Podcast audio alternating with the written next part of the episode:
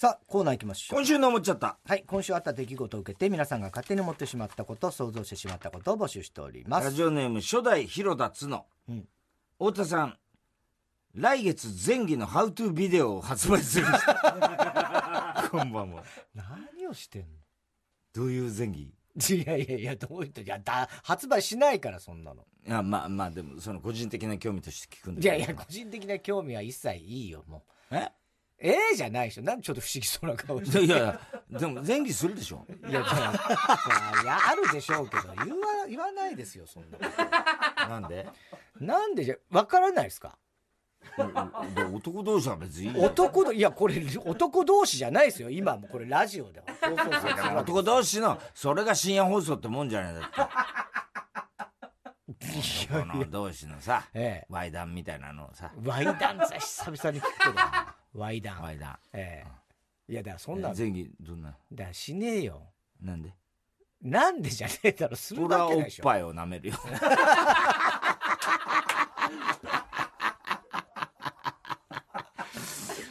ネットフリックスが、イカゲームシーズン2の制作を開始することを発表したというニュースで思っちゃった、もしイカゲームの続編の脚本を担当するのが八代亜紀だったらタイトルは炙ったイカゲームってなると思うかって炙ったイカでいいね。船歌ね。イカでいい、イカゲーム。随分寂しい話になっちゃうな、ケンさん出てきそうだな、ラジオネームキングです。極東ベイクライト、太田さん、ジョックロック、あ、これ高校野球で甲子園のブラスバンドで定番の曲です。てれてれてれてれてれてれてれてれ。それは今の高校野球のテーマで夏のねやつね。ブラバンドでやんじゃないの。そうじゃないっす。ジョックロックってどんなんだっけ。てれてれてれてれてれてれてれてれ。それは高校野球のテーマみたいなさ。てれてれてれてれじゃないっす。この高校はみたいな違うんだよ。ジョックロックを聴きながらオナニーすると精子の飛距離が3割増しになるこんばんはTBS の選挙特番に太田さんが再び出演すると発表されただけで、再度炎上していて思っちゃった、バーベキューで使う木炭に爆笑問題太田光もびっくりの文字を加えたら飛ぶように売れると思うのでタイタンの学校に通ってる方は商品開発の授業で提案してみてくださいよく燃えるよ、よく燃えるよみたいなね。本当だよ、本当にさ、ふざけんなよお前ら本当に目に物見せちゃうかなお前ダンシングタイム出してやるかな意味わかんない炎上とかずっと後ろで踊らしとくかな。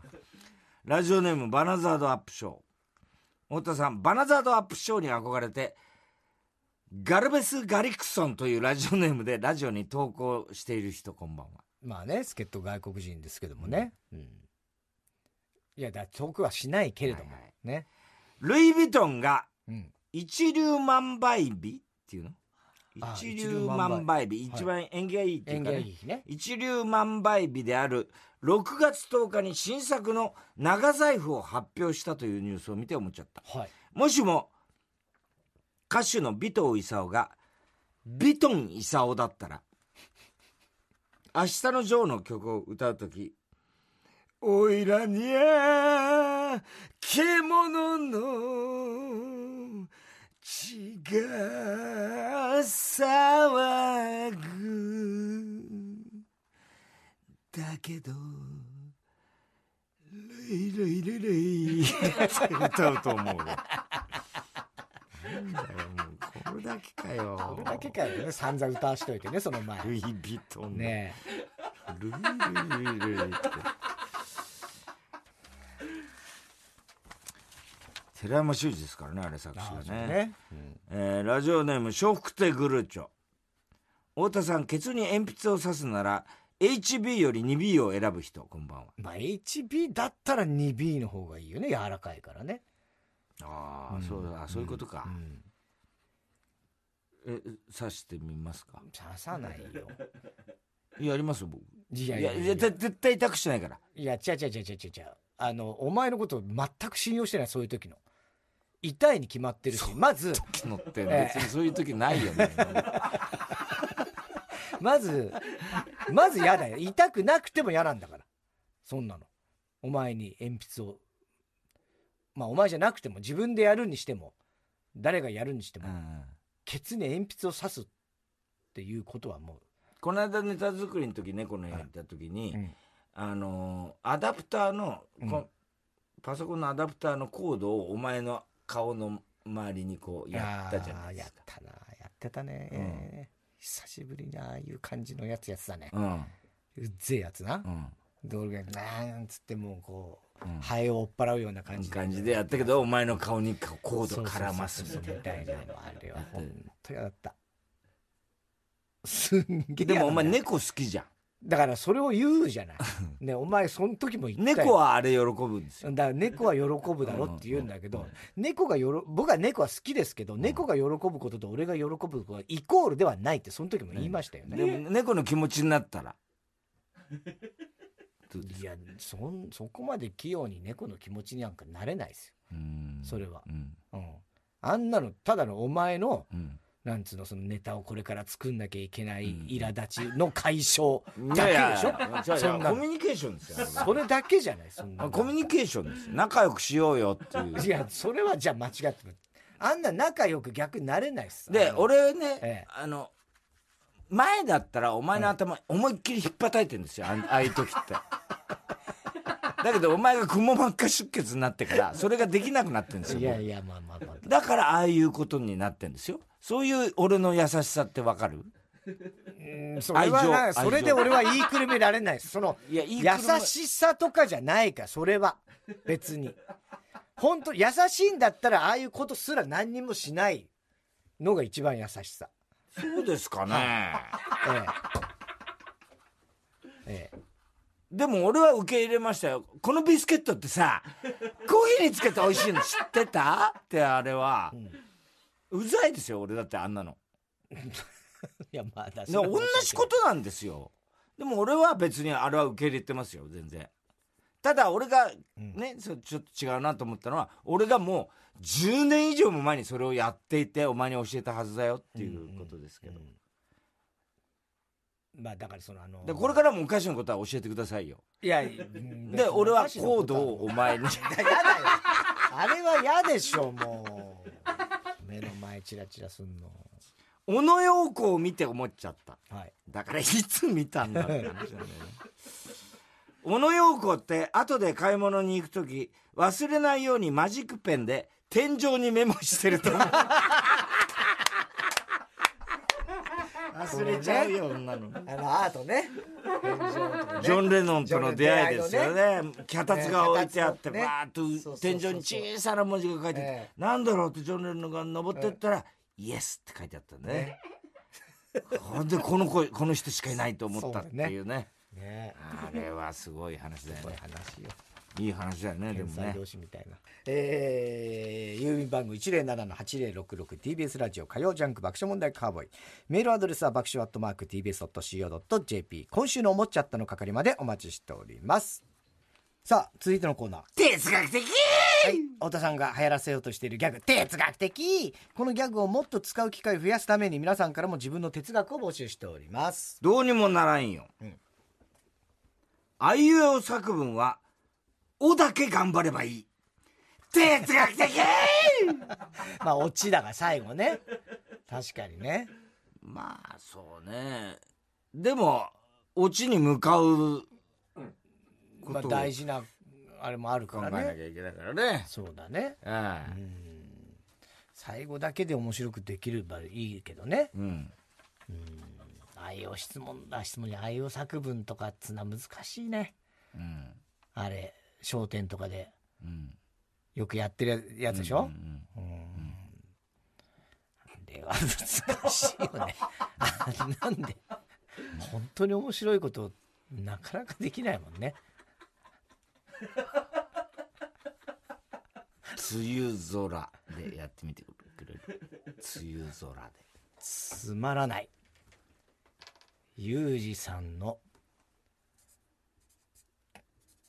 ゾクゾクするような乱打戦もう全然できない難しいでしょつまらない本当つまらないですよ乱打戦ユージさんのゾクゾクするような乱打戦、もう何意味が分かんない絵が浮かばないもん、もうだからもう本当にだつで始まる言葉とかを机で夢を見た雑巾のランドセルなんかこう雑巾のランドセル雑巾のランドセルだから小学生みたいな机の上で夢を見た雑巾絞るランドセルみたいななんかこう小学校つば九郎行くぞなんだ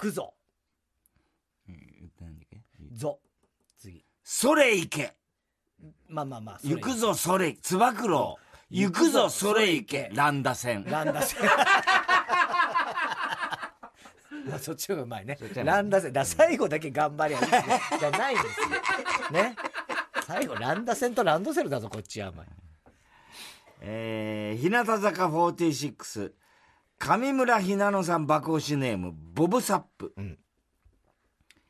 一休さんは当時今で言うひろゆきみたいな感じだったと思う哲学的確かにそうかもしんないね、そうかもしんないねトンチュ坊主ああ言えばこういうみたいなやつだもんね一休さんも、ね、あれ相当一休さんも性格悪かったって話残ってるもんねあれね相当意地悪なこと言ったんだあれ一休さんって大人になってからドクロの杖ついてそうねひろゆきがもしかしたら生まれ変わりかもしれないね一休さんのひろゆきさんちゃん一休さんじゃそれはね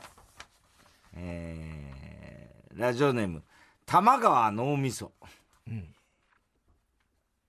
ズボンのベルトをカチャカチャしている人を一瞬見ただけでは今ちょうどズボンを履いた人なのか脱ぎたい人なのかわからない、つまり始まりと終わりはとてもよく似ているのである哲学的まあですね確かにね確かにそうだね分かんないもんねカチャカチャしてる人今ちょうど履いた人そうだね確か上半身の状態でどうかっていうのは、ちょっと多少は分かるのかな、ねそうだね上半身が服着てたらちょっとでも分かんないかそうだねどっちもありえるそうねそれは見極めないとね、大変なことになるからね間違えちゃうとまあそうだね、ラジオネームミミズグチグチ大変なことになるでしょだって履いてんだなと思ったら脱いでるってことのあーってびっくりするってことね、でもその脱ごうとしてったとしても、突然人前でズボン脱ぐってそんなないことだからね、突然人前でズボンを履くもそんなないトイレから出てきてこう履きながらねそうかとかはあるけどそれでは分かるじゃんだそれは見極められるじゃんだってトイレから出てきて急にまた脱ぐ人いないいないでしょそれ、ラジオネームミミズグチュグチュ、いい人だから好きになる必要もないし悪い人だから嫌いになる必要もない哲学的まあそうだその通りですよねこれはついてるね、確かにそうだよその通りですよ別にいい人悪い人関係ない好きか嫌いかってのは、いい悪い関係ないですからいい人っつったってね本当にいいかどうかだってそれも人によりますからいやいやそういうことじゃないんですよいい悪いと好き嫌いは関係ないっつってんの、俺はねお前はもういい人じゃなきゃいけないって前提ですから、ね、前提でもないですだからじゃあいい人っていうのが、いいとか悪いっていうのは人によって全然違うでしょってことは言いたかったわけ、ね、で決められないこれはいい人とか、これは悪い人ってのは、だからその人によって同じ言動を見たとしても、いい人だと思う人はその人にとって悪い人でも別に嫌いになる必要はないもちろんそうですよもちろんでしょだからそれは別に意味がないんですよその、だからもうお前は今は悪い人俺にとってだからそれでも嫌いになる必要はないっていうことです。いや嫌いとは言ってないじゃない。でもそういう面倒くさがる必要はない。面倒くさいの面倒くさかったっていいでしょ。だから面倒くさいっていうのはイコール嫌いとか、まあ嫌いだよ面倒くさいのは。確かに。これを見ろ。ラジオネーム OK クアンタムコンピューター。OK クアンタムコンピューター。はい。おみくじの大吉にはあまりいいことが書いてない。哲学的。ああ、そっか。待ち人来たるみたいな、うん、ね。まあでもあんま確かに絶賛はされてないよね。そうだよね。うん。何でも OK みたいな感じじゃないよね。なんか注意しろみたいなことはまあまああるよね。あんだろうな。大吉出したことないからなほとんど俺。え？あそう。出したことある？ありますあります。大吉もう今日も何でもありますよ。俺だってほら何年か前のさ浅草寺で生中継やったじゃない。あの時何出したの？あの時は俺。今日から。あ、今日出したのか。そうそうそう。ラジオネーム山猫、うん、今日食べているのは明日のうんちである。哲学的。まあ哲学的かどうか分かんないけどまあまあそうでしょうね、うんうん、それ食べてるのは明日のうんちだからね。最悪だよそんなこと言わない方がいい。明日のうんちを食べてるんだからね、今ねっていうなるけども、うん、この時点でうんちではないでしょってことだから、うんラジオネーム心の折れたエンジェル、うん、大丈夫か。スケベそうな顔とは言うが本当にスケベな顔ことをしている時の顔は真顔。哲学的。真顔っていうのかな、ね、まあそうか真顔か、うん、真顔ではないよね。でもねそうね、うん、みたいなちょっと歪んだ顔でもそれがスケベな顔なのかいやしてる時の顔してみてしねえよお前は。なんだ今日見たい見たいじゃねえよ。どんな顔するの行く時。知らんよ見たことねえよ俺も。いやじゃあ見たことないだろうけどそりゃそうだよ俺だって見たことない自分のだから見して何腹だよほんとさっきから。ラジオネーム大入り袋、うん、パイ釣りを考えたやつはテトリスがうまい。哲学的。どういうこと。テトリスがうまいこううまくはめるみたいなそういうことか。確かにそうかもしれない。いや全然違うとどうやって考えでっていうかさ盲点だよねあれ。盲点何が盲点っていうかパイ釣りっていつからある？どうなんだろう。パイ釣りの歴史って何よ。昔なかったよね確かにな。昔ない。あそうなのか。パイ釣りってだから巨乳ブームあったからなんだろうけど昔俺ら学生時代ってパイ釣りってまだ開発されてないね多分。そういうもんなのかね。え80年代から80年代からもっと後だよねきっと90年代。山田邦子が広めたってことです。山田邦子が広めたの本当に。山田邦子さんがパイ釣りしたってことしたとかどうか分かんないけど広めた言葉として私が広めたって。どういうこと聞いてみたいね。どういうことなんだろう。だ例えば分かんないよそのもう例えば江戸時代とかもう古代から人間は営みでそういうのやってたかもしれないけどまず言葉がないとか。いやいややってないです。やってないのは確実にやってない。そうなの。そこが分かんない。やった人はいたかもしれないけど、とにかく作品にはなってなかったはずです。作品。AV ですよ。はい。まあ AV ないじゃん。だから江戸時代とか大昔とかは。ああだけどね別に江戸時代からやってる行為だったらもう即 AV は取り入れてるはずですから。ああそういうことか。だって願車とかはもう AV が発明ですからねあんなの。ああははは。パイ釣り、うん、あと男の潮吹きなんて絶対何なのよ男の潮吹きって誰が発明したんだろうねでもすごいよね。例えば、うん、なんだっけあのフィンガーテクニックのあのなんだっけ加藤鷹とかさ、うん、いろいろあるじゃない、うん、ねああいう発明した人、うんうん、パイ釣りとか誰が発明したんだろうね。ね、なんでエジソンはさあんなにさ尊敬されてさ、パイズリの発明だったらさエジソン以上にさ別にすごいことなわけじゃん、はい、まあね、エジソン以上にすごいかどうか分かんないけど、でもまあ同じくらいすごいわけじゃない、まあね、別にさ、うん、アインシュタインとかと同じくらいすごいじゃん、うん、パイズリを考える、すごくはないよ、いやすごいよ誰かがある日発明したみたいなはっきりしたことではないんじゃないの。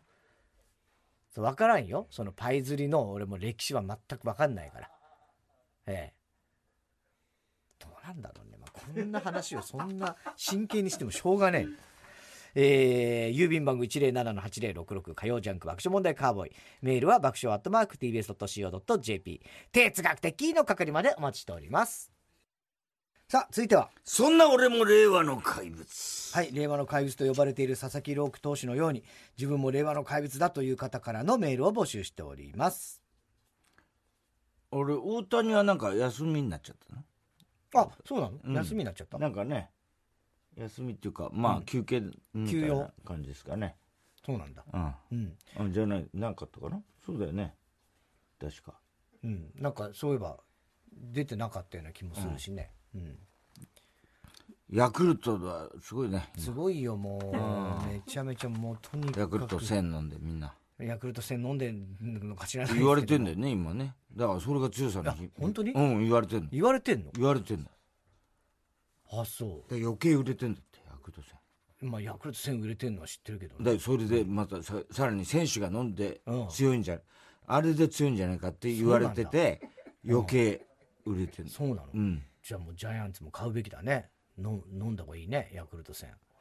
ジャイアンツはやっぱ読売新聞とか食べた方がいいいやいやいやヤギじゃねえから新聞食べたってしょうがない、強くはなんないよそれは、ね、オナミシだからね、でも元気が強いやつだからねジャイアンツはね、そうオナミシ、まあでももう巨人の選手やってないよねオナミシね、ああそうですか、うん、コンちゃんに戻りましたか、じゃコンちゃんには戻んないと思うけどラジオネーム大入袋、うん、お葬式でお経を唱えているお坊さんをバックハグしたことがある。そんな俺も令和の怪物。いやいやいやいやいやダメだろ、令和の怪物じゃない、ダメでしょ、バチン当たるぞねえ、びっくりしたね、お坊さんもそんなの急にそれでも微動だにしたぞ、おんにゃそっちのが令和の怪物だよねすごいね、うんうーってなっちゃったら、だって需要が足りんって、さらに上の大僧正から言われちゃう、言われちゃうんだな。いやでもそいつが悪いよとにかく。日向坂46上村ひなのさん爆押しネームボブサップ、うん、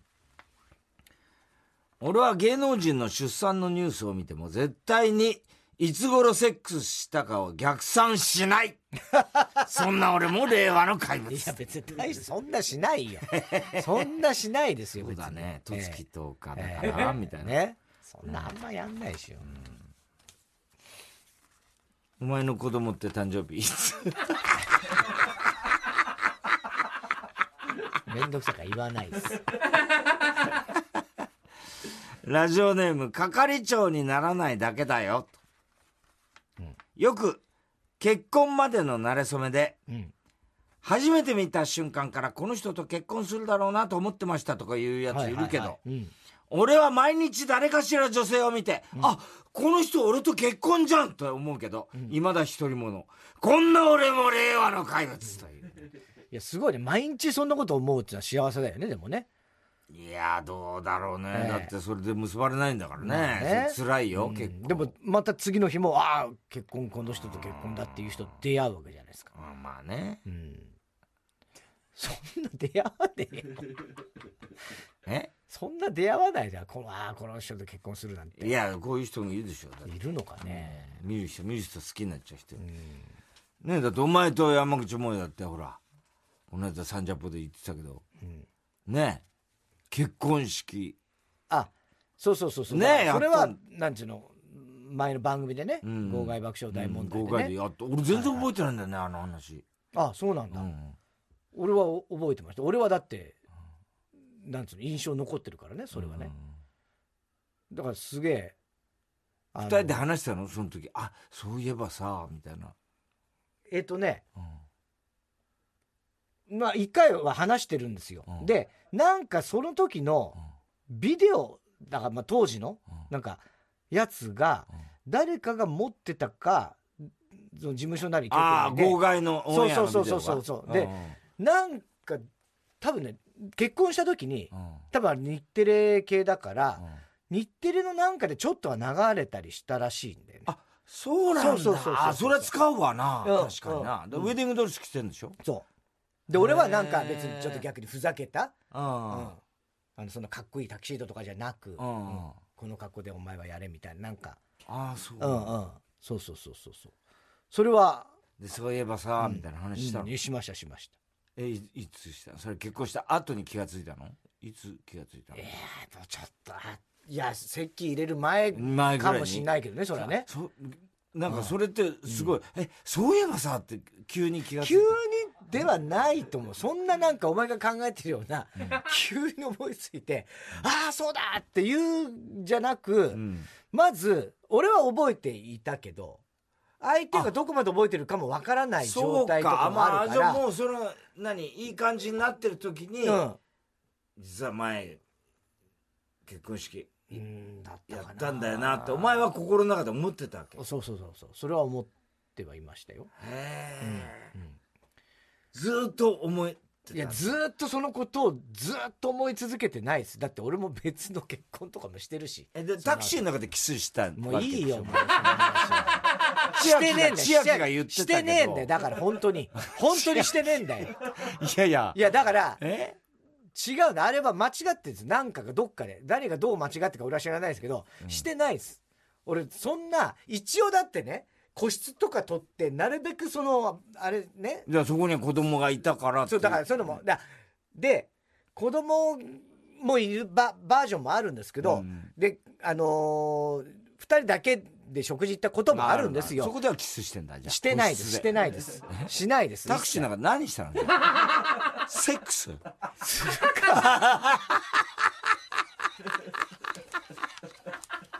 よかったね。よかったね。ラジオネームキャラメルパパ。ハーバーライトが朝日に変わったその時、一羽のカモメが飛んでいたとしても、渡辺真知子のことを思い出さない。そんな俺も令和のかよ。いやこれはすごい。それはすごいよ。これ思い出さない方が無理だよね。ハーバーライトが朝日に変わった瞬間にカモメ飛ばねえかなって思っちゃう。だってどう考えてもそうだよね。ねえ、じゃあ子供たちが空に向かって両手広げてたその時やっぱ久保田さんが思い出しちゃうよね。それはもう無理だね。思い出さないわけにはいかないよね。思い出さないわけにはいかない。いや2人でドアを閉めて名前消しちゃうから。名前消しちゃうもうそれは無理。さよならと書いた手紙をテーブルの上に置いたらいやそれはもうねテーブルの置いたよ。あなたが眠るね、顔を見て、黙って外へ飛び出しますよ。やっぱ待ち明け思い出しちゃいます。思い出さずにはやらない。思い出さずにはやらないです。ラジオネームバナザードアップショー。先週時間の都合でカットされた令和の怪物のコーナー。そんな時今週どうするかいつも考える。先週送ったネタがストックされていて、それが今週読まれるんじゃないか。先週送ったネタは自信作揃いだからな。だったら今週は送らなくていいのか。いや待て、そんなうまい話があるか。だいたい先週送ったネタってそんなに面白かったか。面白くなかったらストックなんかされるわけがない。ってことは今週は今週で送らなければいけないんじゃないか。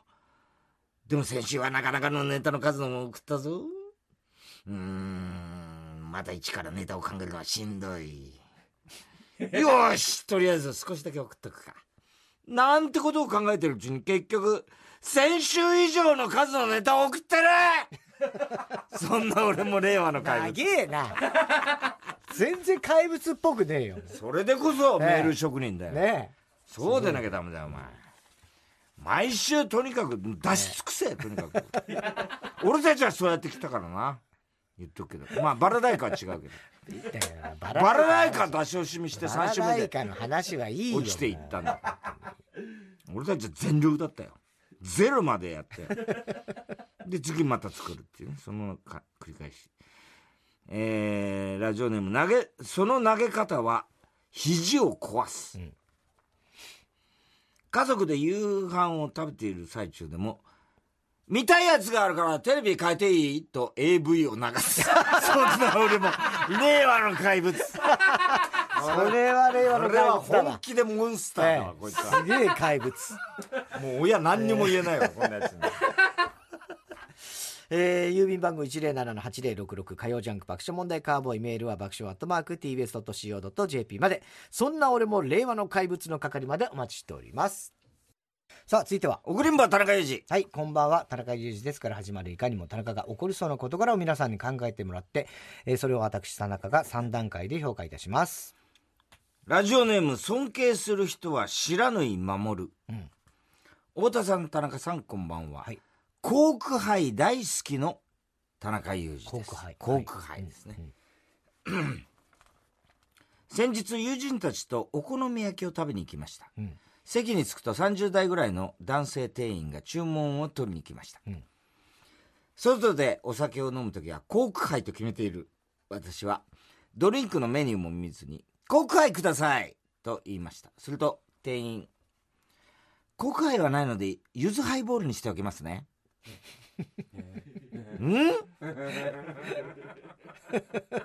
コークハイがないのはわかるけど、なんで勝手にユズハイボールにしたの意味がわからなかったので聞いてみました、うん、田中、コークハイないんですか？店員、ありますよあるんですか？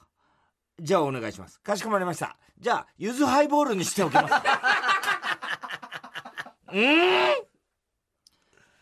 コークハイはあるの？ないの？ゆずハイボールはどっから出てきたの？全く意味が分かりません。もしかするとこの店員はコークハイを知らないのか、うん、ウイスキーのコーラ割りだぞ、うん、ゆずハイボールがあるってことはウイスキーは置いてあるはず、うん、コーラがないわけないからコークハイもできるはず、うん、友人の注文をこれ以上待たせるわけにはいかないのでそれ以上は突っ込みませんでした、うん、すると数分後全員のドリンクを持って先ほどの店員がやってきました、うん、私の前にはコークハイが置かれていましたコークハイあるじゃねえかよゆずハイボールの件が気になったので店員に聞いてみました、うん、コークハイあったんですね。うん、さっき言ってたゆずハイボールというかあれどういう意味ですか？うん、あれはですね、うちの店はメニューにコークハイは載せてないんですよ、うん、でもコークハイを注文するお客様が多いので最近はコークハイを出すようにしたんです、うん、でも普通のハイボールと同じ料金にするわけにいきませんのでゆずハイボールと同じ料金にしておきますねっていう意味ですはぁわかるわけねえだろわかるわけねえな本当にお前最初コークハイはないのでゆずハイボールにしておきますねって言ったんだぞそんなこと言って客にちゃんと伝わるわけねえだろ、本当にそう、日本語が下手すぎるだろそれにコークハイを注文する客が多いんならメニューに載せろよ載せろよな、本当そんなんだから金曜の夜なのにガラガラなんだよ俺たちだって本当は近くの焼き鳥屋に行きたかったんだよ、でも満席で断られたからこの店に来たんだよ、でもお好み焼きが美味しかったからまた来てやるよまた行くんだそれまでにメニューにコークハイを載せておけ田中さんこれってムカつきます。超ムカつきますよ。なんだこの店員。いやもうでも謎解けてよかったけどね、そういうことかっていうね。どういうこと？コークハイはメニューにはないんで、うん、同じ値段のゆずハイボールにしときますねっていうのをコークハイはないんでゆずハイボールにしときますねっていうバカな略し方をして通じると思っちゃったバカ店員って話ですよ。そういうことか。ああ、なんでコークハイはメニューに載せない？ゆずハイボールなんかよりコークハイの方がメジャーな気がするけどね。そうね、どうなんだろうね、今の若い人たちとかだとコークハイは俺なんか酒飲まないけど、うん、若い頃からそういうのがあるのか知ってたよ、うん、知ってたよ、もちろん、うん、コークハイばっかりだったでしょ、だって大学の時なんかみんな、うん、友達とかよく飲んでた、樹氷のこうねコーラに樹氷入れて飲んでたり、樹氷ってあったよ、あったね、あの瓶ね、うん、あれすげえ流行ったじゃん、学生で樹氷ね、うん、流行ってたね、うん、せんちゃんち必ず置いてあったよ樹氷。樹氷っていうのはあれ何？焼酎。それコーラでやってもコークハイなの？コーラで割るんですよ。コーラに樹氷入れるんですよ。そうなの？ウイスキーって言ってなかった？ウイスキー。ああ、そうかそうか。チューハイもそうだよな。普通だってこうあれだってウイスキーで割るのはあれだよな。ハイボールだよ。ハイボールか。うん。そうコーラも？コーラは、うん、コーラウイスキーで割るのはハイボール。コークハイ。うん。矢沢永吉が死ぬやつ。曲があるのか、コークハイって。そうか。ハイボールは何？